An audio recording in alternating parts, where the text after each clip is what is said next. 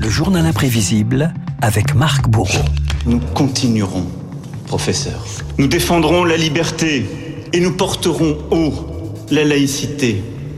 Marc, la voix d'Emmanuel Macron lors de l'hommage national à Samuel Paty, ce professeur d'histoire-géographie assassiné pour avoir montré des caricatures de Mahomet en classe. Il y aura un an demain, cérémonie euh, dans les établissements scolaires aujourd'hui, l'occasion de revenir ce matin sur la laïcité à l'école, un thème qui a pris une tournure polémique ces 30 dernières années. Et ça commence, Renaud, le 5 octobre 89, extrait du journal de 20h d'Antenne 2. Dans ce collège à Creil, trois jeunes filles musulmanes s'opposent à leurs professeurs et aux dirigeants du collège. Motif, elles veulent afficher en permanence les signes extérieurs de leur religion. Alors que la France célèbre le bicentenaire de la Révolution qui consacre la République et la laïcité, trois collégiennes bousculent les principes. Leila, Fatima et Samira arrivent en classe avec un voile et refusent de le retirer. Vous allez continuer à garder donc le foulard en classe Oui.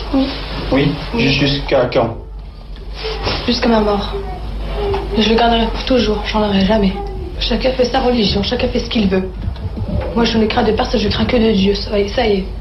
Les adolescentes de 13 et 14 ans sont alors exclues temporairement de cet établissement qui accueille 850 élèves de 25 nationalités différentes. Le proviseur s'en expliquait quelques jours plus tard. Nous avons différents cultes, nous traitons tout le monde suivant le principe d'égalité. Il serait donc pas concevable de voir un élève avec une croix dans l'intérieur d'une classe ni une croix, ni une croix gammée, euh, ni une faucille, ni un marteau, ni une rose, ni quoi que ce soit d'autre. L'affaire prend de l'ampleur. Les associations SOS Racisme, le MRAP soutiennent les jeunes filles. Après 15 jours d'exclusion, un accord est finalement trouvé avec le collège. 30 ans plus tard, le proviseur se souvient surtout de s'être retrouvé livré à lui-même. La réponse de sa hiérarchie était sans équivoque. Débrouillez-vous.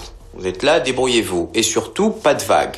S'il y a des vagues, faites en sorte que ce soit vite réglé et qu'on ne soit pas plus haut ennuyé. Car en 89, la machine s'emballait, la presse se fait l'écho d'incidents autour du voile à Marseille, Poissy, Avignon, Montpellier, la classe politique est embarrassée.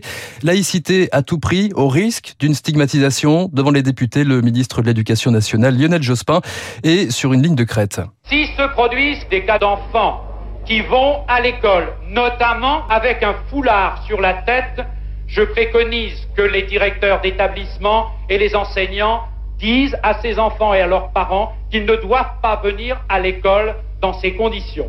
S'il y a blocage et s'il y a refus, alors l'école doit accepter et accueillir ces enfants. Lionel Jospin botte en touche. La position divise jusqu'au sein de la majorité.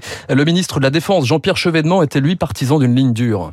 À l'école laïque, il ne peut y avoir euh, ni soutane, ni kippa, euh, ni tchador, parce que euh, l'école laïque, c'est l'école de la liberté. On doit pouvoir donner un enseignement indépendamment de tout présupposé religieux, philosophique ou politique. Le problème de fond, au-delà du foulard, c'est l'intégration. Le dernier mot reviendra au Conseil d'État. Oui, le port du foulard islamique n'est pas incompatible avec le principe de laïcité. Mais le débat n'est pas clos. Cinq philosophes, dont Régis Debray et Alain Finkielkraut, dénoncent une tribune, dans une tribune à Munich de l'école.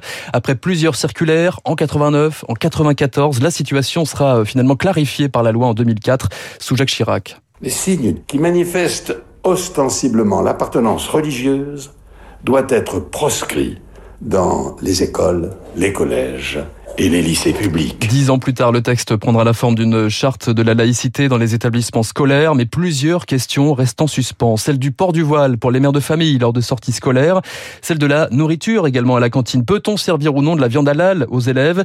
Vient aussi la question du blasphème. Marc, au lendemain des attentats de Charlie Hebdo en 2015, les salles de classe sont une nouvelle fois une caisse de résonance. Oui, car certains élèves condamnent clairement les caricatures de Mahomet diffusées par le journal satirique. Ok, il fait les caricatures sur les présidents et tout, ça on s'en fout, mais la religion, c'est pas pareil. Je suis, pas, je suis désolée, franchement, ils, ont abusé. Et à la fin, ils s'étonnent, Crary, qu'ils qu se fassent tuer. C'est normal.